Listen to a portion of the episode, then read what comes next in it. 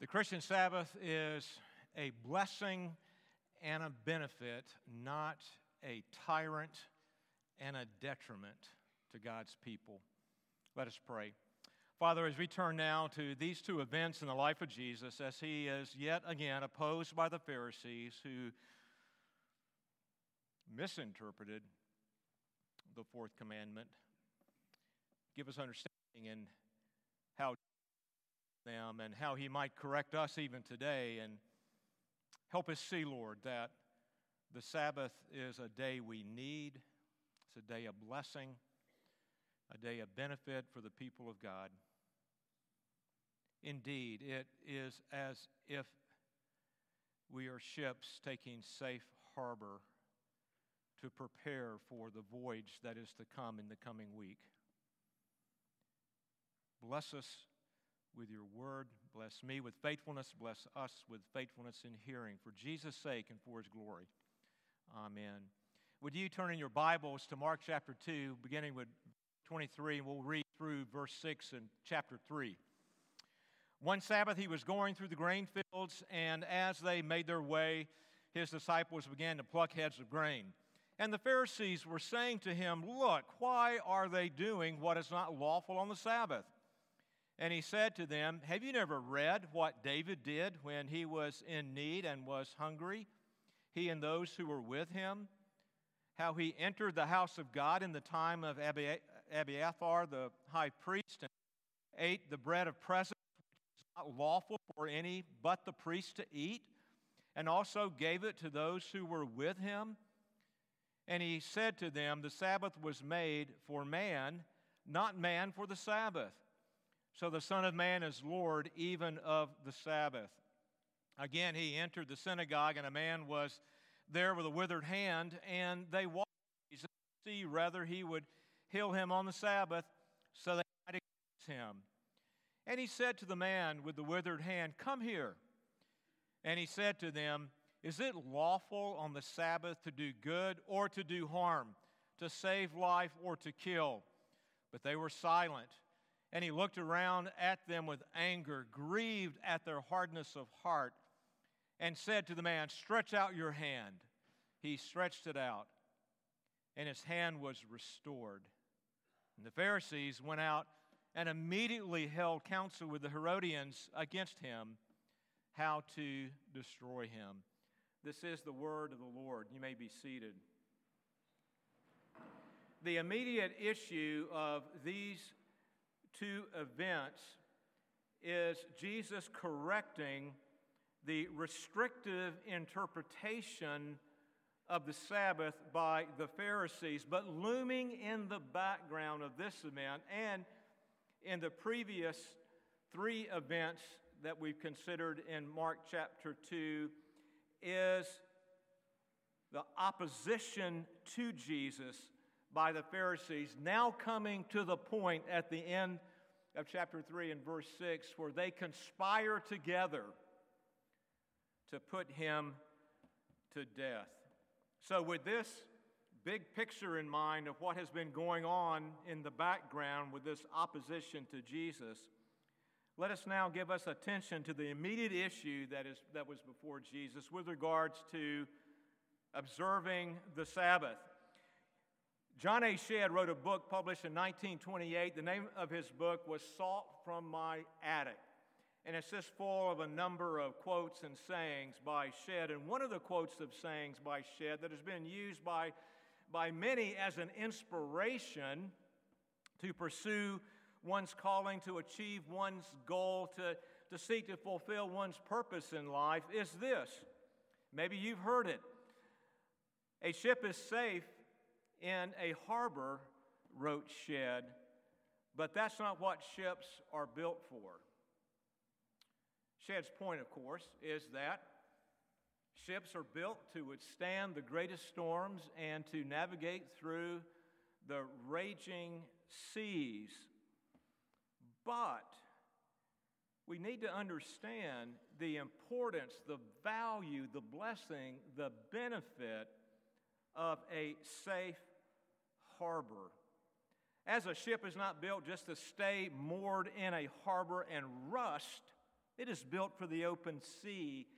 It, ships need to be brought into a harbor for passengers to disembark and embark, for the ship to be repaired and maintained and restocked, for the crews to have a respite, and for all the needed preparations that will be made in order for that ship to then set sail again in the open seas.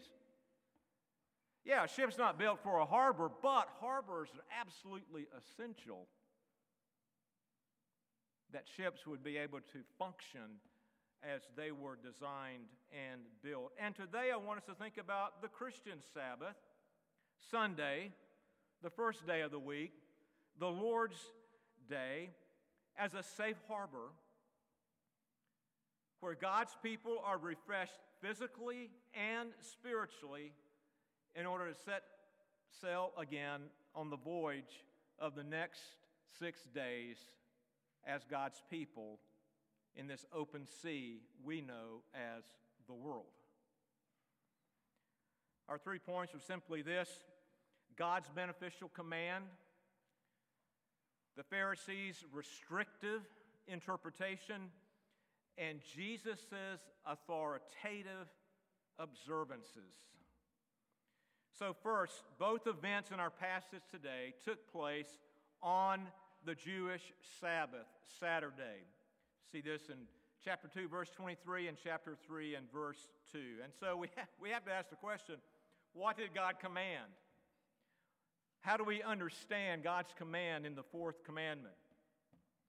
From differing views of the fourth commandment itself to men taking exceptions to our Westminster Confession of Faith on the Sabbath to drastic differences in how individual Christians and families, faithful Christians and families, practice the Sabbath, it would be fair to say that there are a variety of opinions, both theologically and practically, about how one is to observe Sunday, the Lord's Day, the Christian Sabbath. And I have no intention of wading in to those waters today, except to focus on a few principles about the Sabbath that help us understand the opposition that Jesus faced and the correction that he brought to the Sabbath in these two events that we've read about today. And you'll find one giving of the fourth commandment in Exodus chapter 20, verses 8 through 11. Let me read that for us. Remember the Sabbath day to keep it holy. Six days you shall labor and do all your work, but the seventh day is a Sabbath to the Lord your God. On it you shall not do any work, you or your son or your daughter, your male servant or your female servant, or your livestock, or the sojourner who is within your gates. For in six days the Lord made heaven and earth, the sea, and all that is in them, and rested on the seventh day. Therefore, the Lord blessed the seventh day and made it holy. That's, again, that's Exodus 20, 8 through 11. So the fourth commandment here in Exodus is based on the sabbatical pattern that God established at creation. So we look at Exodus 20, verse 11. but We can also go back to Genesis 1 and 2 to see that sabbatical pattern in creation. Of special note, look at Genesis chapter 2, verse 2. That text does not say that God ceased from all work on the seventh day, but that he ceased from his creative work that had taken place over the previous six days. In fact, God's Sabbath continues, the eternal Sabbath. That seventh day is still ongoing, and yet isn't God working and governing and sustaining all that He has created? But His creative work has ceased. But then there's a second giving of the fourth commandment we find in Deuteronomy chapter 5, verses 12 through 15. And I want to make special note of verse 15 in Deuteronomy 5 that gives a second basis for the fourth commandment. And here we read, You shall remember that you were a slave in the land of Egypt, and the Lord your God brought you out from there with a mighty hand and outstretched arm. Therefore, the Lord your God commanded you, to keep the Sabbath day.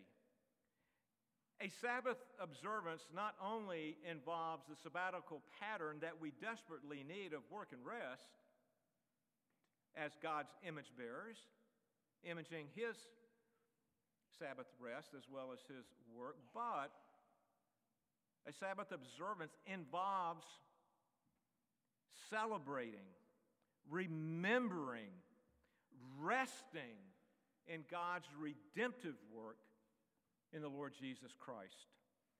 Therefore, I just want to make about six affirmations that we glean from Scripture.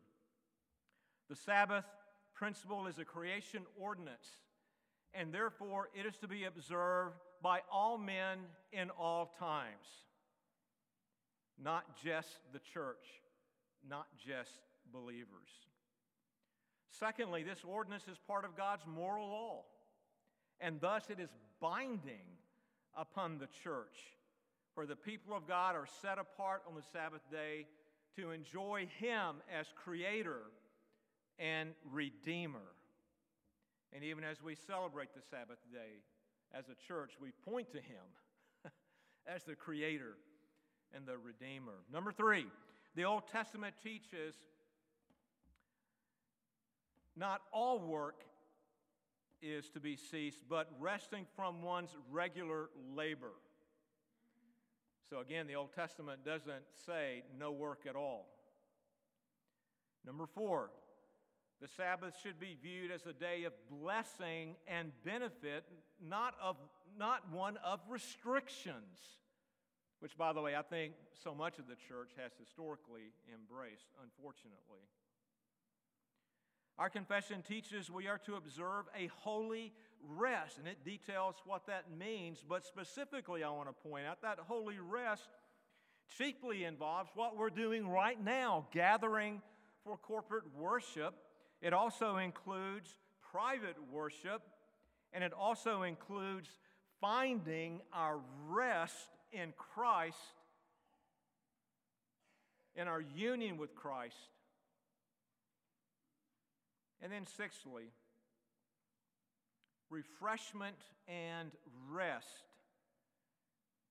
As we serve as God's image bearers in imaging Him in that sabbatical pattern and remembering Him as Redeemer through Christ are at the heart of the observance refreshment and rest.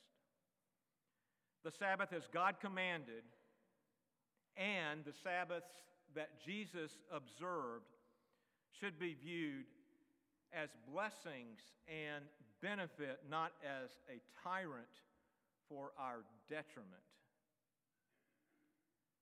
Secondly, I want us to look at the Pharisees' restrictive interpretation. Having, having just given some basic summary, not anywhere near exhaustive teaching on just the, the Sabbath, but yet focused on those things that have a bearing on what is going on in these two events. We want to turn now to both events and how the Pharisees interpreted the fourth commandment incredibly restrictive. We find this in verses 24 and then in verses 2 through 4, chapter 3. Years, years ago, Renee and I had the privilege of touring the, the Holy Land, and our tour, tour guide's name was Luis. Luis told us stories about he grew up as an Arab Christian, that is, an Arab who's a non Muslim, in the city of Jerusalem.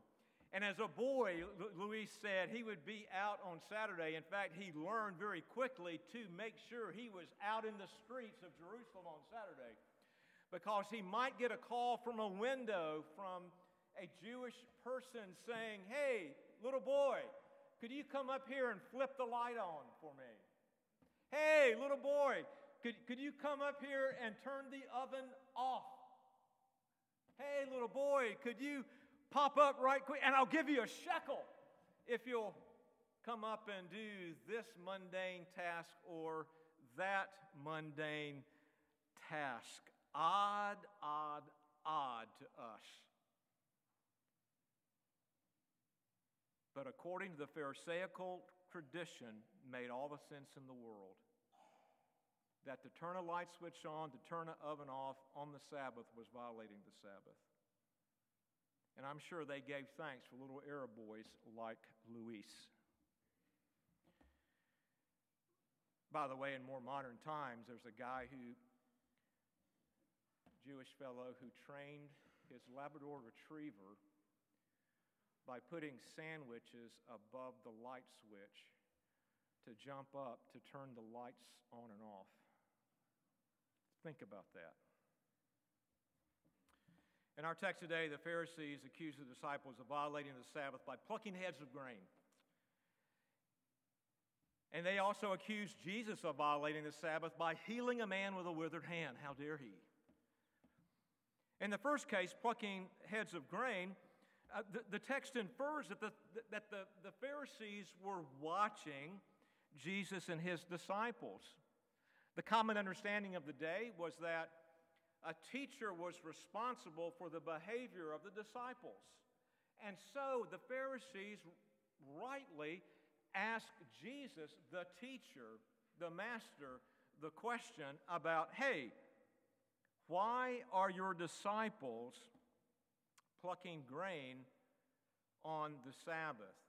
That question was really an, an accusation but the issue was really not plucking grain. Turn to Deuteronomy 23 25. It gives allowance for a person to go to their neighbor's field and pluck grain out of the, the, necessity to have something to eat. It allowed for a poor person to go to a field and pluck grain in, in order to eat. The issue was not the plucking of grain. And by the way, Deuteronomy does prohibit using a sickle, which is more like harvesting, to still to amass grain and to steal from your neighbor, so it did prohibit that. But the issue was not the plucking of grain, but the timing of the grain being plucked, and it was the Sabbath day. That was the issue with the Pharisees. They viewed it as a violation of the fourth commandment. In the second case, the Pharisees are described explicitly as watching for Jesus to do something over which they could accuse him of some violation. They wanted to trap him. And Jesus' question about the lawfulness of doing good and saving life on the Sabbath should, be, should have been answered yes, it is lawful to do good and to save life on the Sabbath, but notice how the Pharisees answered the question in our second event this morning in chapter 3. They remained silent, and their silence spoke loudly of the condition of their heart. The scripture tells us that God desires mercy, not sacrifice. He, he desires mercy, not some strict or ritualistic adherence to a religious duty. Jesus was lawful in showing mercy. He was lawful in doing good by healing this man. But according to the standard of the Pharisees, he had violated the Sabbath. He had violated the fourth commandment. So, what then was this tradition of the Pharisees? How did they understand upholding the fourth commandment?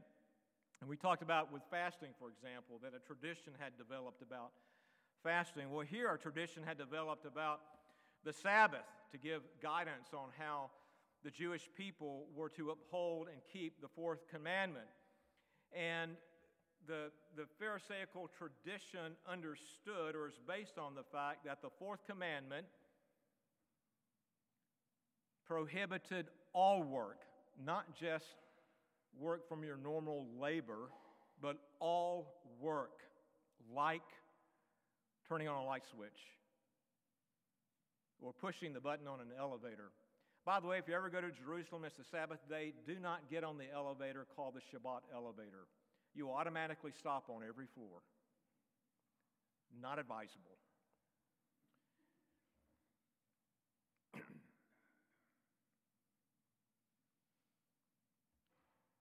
over time, the rabbis had developed. So get out your pencil and paper, do, do a little math here. I'm going to count on you doing this math right. the rabbis had developed a catalog of 39 principal works that are forbidden on the Sabbath. These 39 principal works were further subdivided into six minor categories, which each had 39 forbidden tasks, each amounting to 234 minor works that were forbidden on the Sabbath. Carl, our engineer, is doing his math.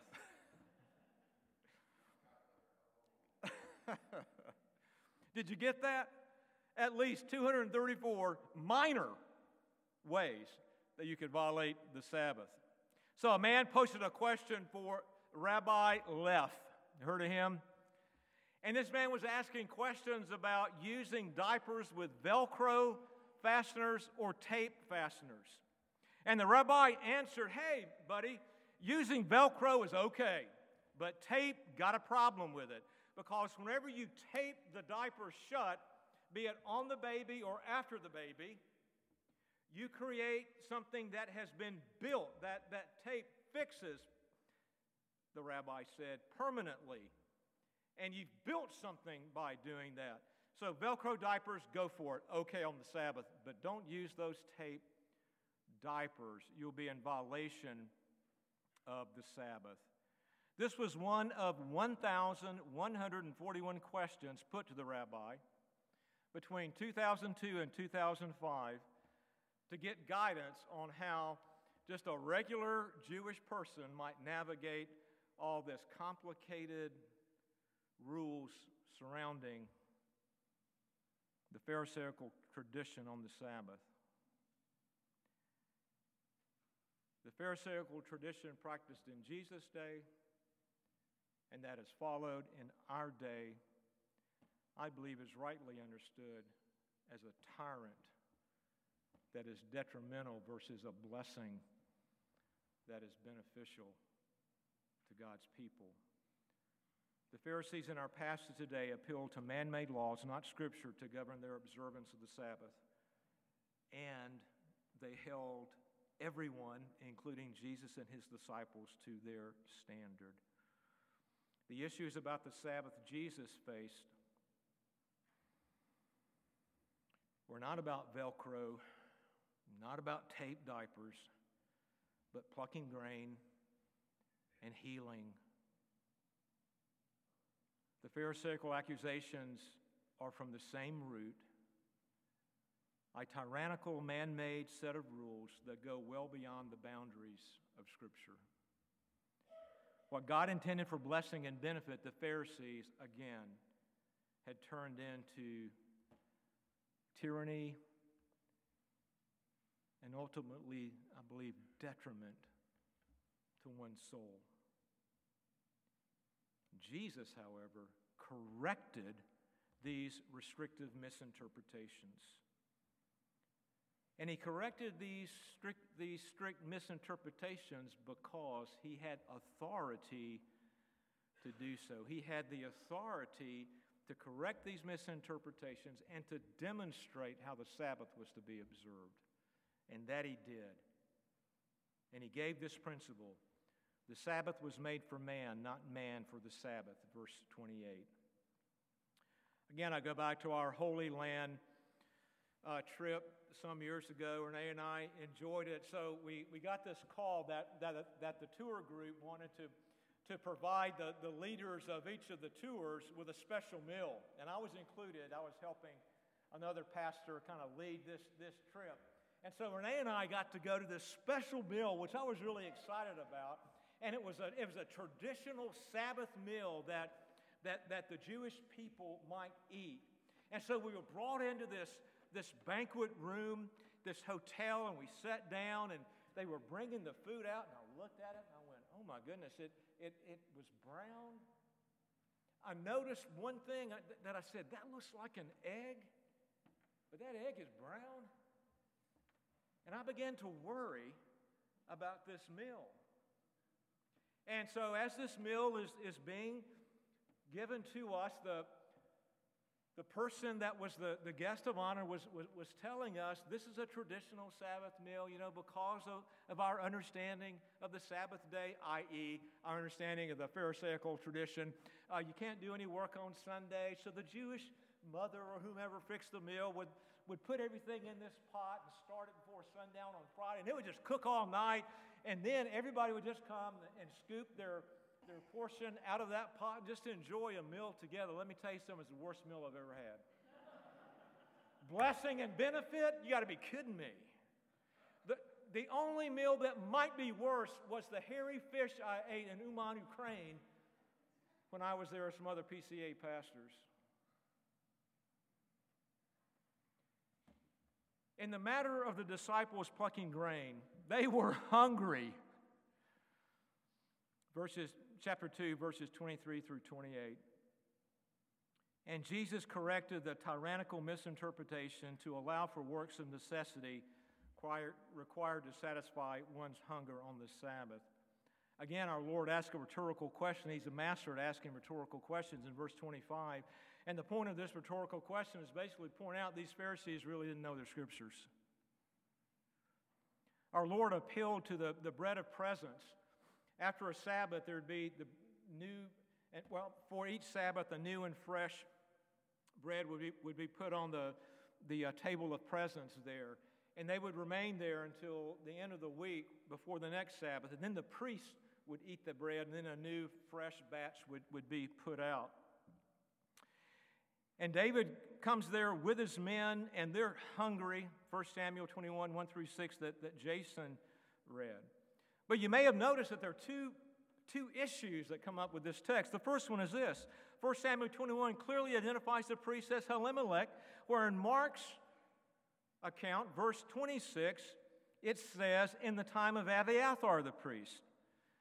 And the apparent discrepancy is reconciled, understanding that Elimelech was Abiathar's father.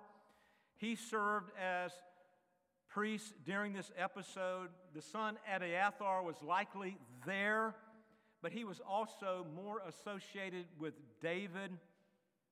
And so when Mark used the phrase in the time of Abiathar, it was more to associate Abiathar and, and Elimelech the priest with King David. So no issues with Scripture there. Secondly, the event in 1 Samuel 21 did not take place on the Sabbath. You may ask the question, well, then why did Jesus appeal to an event that didn't take place on the Sabbath? Because Jesus' appeal was not, not with regards to the timing, it was regards to the relationship, the comparison of David and his men and Jesus and his disciples. Jesus' point was to point out that, that pious David did something that was forbidden. Only the priest could eat that bread after, well, before the next Sabbath and the new batch was, was put out. But yet, David did something that was forbidden, and God did not condemn him for that. And Jesus uses this as, and appeals to this to show that works of necessity are allowable on the Sabbath.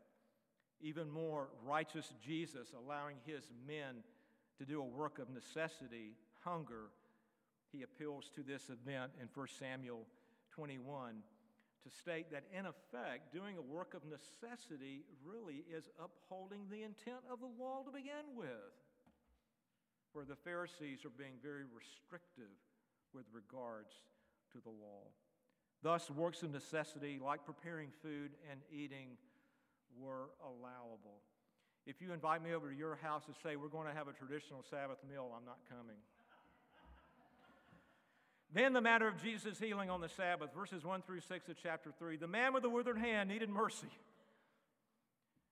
And Jesus acted out of mercy to restore this man's hand and free him from that bondage. The Pharisees allowed one to, to be healed on the Sabbath only if one's life was truly in danger. This man's life was not at stake. Often our lives are not at stake, and we have some emergency that takes place. And aren't we thankful when there's a first responder or there's a doctor or a nurse that is able to come to us on the Sabbath day and minister mercy to us in our time of need, even though our life is not at stake? Acts of mercy. Jesus showed that doing good by acting mercifully is not only allowed on the Sabbath, but is laudable. It's what we should be doing. And not doing good is actually doing harm, and not saving life or not enriching life is actually, in effect, killing. The question he asked went unanswered. They remained silent. Verse 4. And our Lord responded to their silence in righteous anger over their strict adherence to a legal standard at the expense of a man who needed mercy.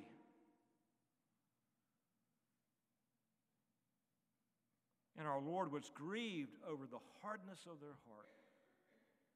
Our Lord corrected their restrictive interpretation of the fourth commandment. He said, Man, come here, and he healed that man's withered hand. And before we think too harshly of the Pharisees, let us be reminded of our own tendency to strictly hold to some religious practice or some ritualistic aspect at the expense of showing mercy to someone in need. What I'm saying is this we can be just as hard hearted as the Pharisees when it comes to a self righteous grip on something that would be in the realm of sacrifice. And God says, What pleases me is mercy. Jesus' healing on the occasion really reflects Deuteronomy 5 that we looked at earlier that one of the basis of the fourth commandment is God showing mercy in redeeming Israel from bondage. Jesus delivered this man from the bondage of this withered hand that was useless. And God showed mercy and made that hand useful. If the Pharisees' silence was not enough to convict them of their hard heartedness, then verse 6 is. They simply rejected Jesus' correction and counseled, the text says, with the Herodians, that is, those who supported Herod Antipas and were in line with him, that is, the ruler of Galilee, and they conspired to put Jesus to death. I mean, can you, can you see the irony here?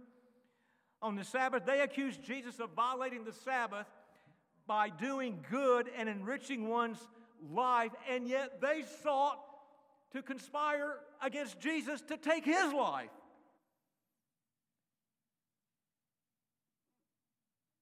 Is it lawful to do good or harm or to save life or kill? Apparently, plotting to kill Jesus was fine for the Sabbath.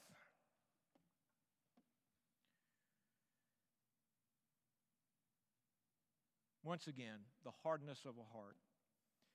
Jesus in verse 28 affirms his authority as Lord of the Sabbath. He has the authority to define the Sabbath. He has the authority to show and to demonstrate how the Sabbath is to be observed. He has the authority to correct the Pharisees' restrictive interpretation, misinterpretation of the first, fourth commandment. As Lord of the Sabbath, he affirmed the original intent of the Sabbath, of the fourth commandment, was this the Sabbath was made for man, not man for the Sabbath. Man was created first, then the Sabbath. And was to be a blessing and a benefit, not instituted as a Pharisaical, as the Pharisaical tradition seems to be, as a tyrant to man's detriment.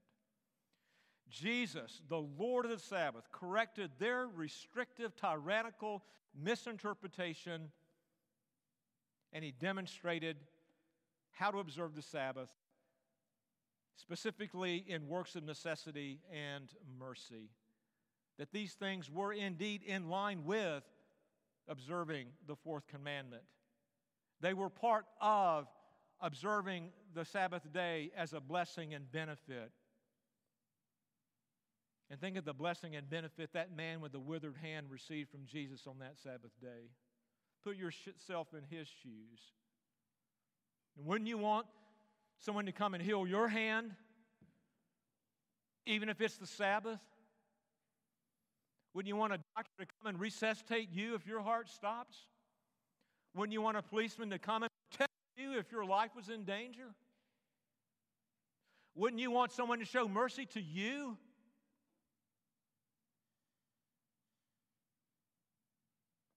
And aren't you glad that we can cook a good meal on the Sabbath?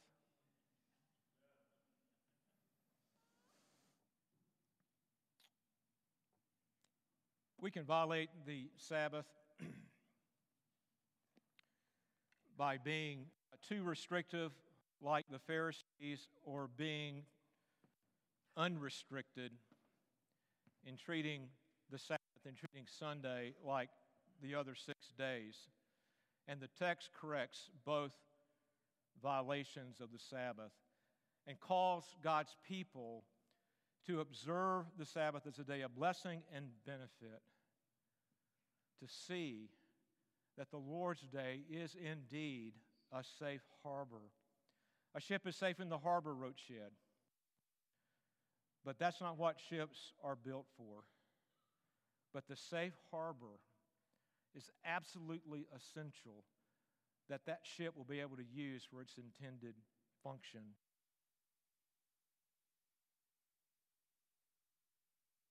And I suggest we view this similarly.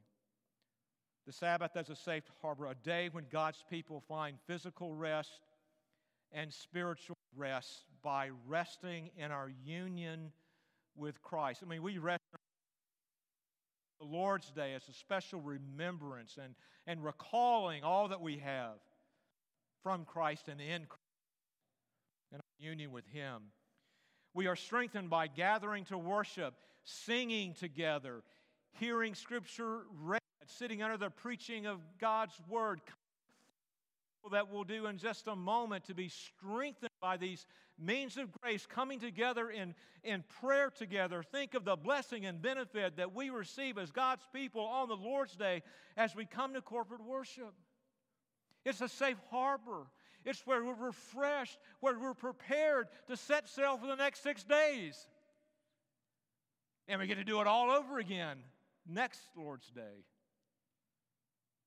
Don't see the Lord's Day as a tyrannical way to keep from doing what you want, to deter you from how you want to live your life. Turn from that, see it as a blessing and a benefit, a safe harbor for God to do a good work in you to prepare you to be His people in the coming week. The Sabbath, this safe harbor, refreshes us in body and soul, assures us that, that God is God and that we are His people.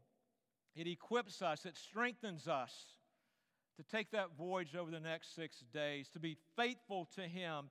The, the Sabbath day is a blessing and benefit because it realigns our priorities away from self and away from this world and away from a whole host of other things and aligns us with what? Seeking first the kingdom of God. We need that realignment every week, every Lord's Day. As we seek to set sail on Monday, that we might seek first the kingdom of God until we come again on the Lord's Day to be refreshed and blessed with all the benefits of the country all over again. May we observe the Christian Sabbath as a safe harbor for our blessing and benefit, not as a tyrant and a detriment. Let us pray. Father, I pray that as we come now to the table, having benefited from the means of means of grace the table, oh Lord, may we may we indeed be refreshed as we come to this And as we continue in this day, this corporate worship aspect of this day, where we enjoy a safe harbor, a time to prepare us for the week ahead to be your people. Lord, bless us, we pray. In Christ's name, amen. If you would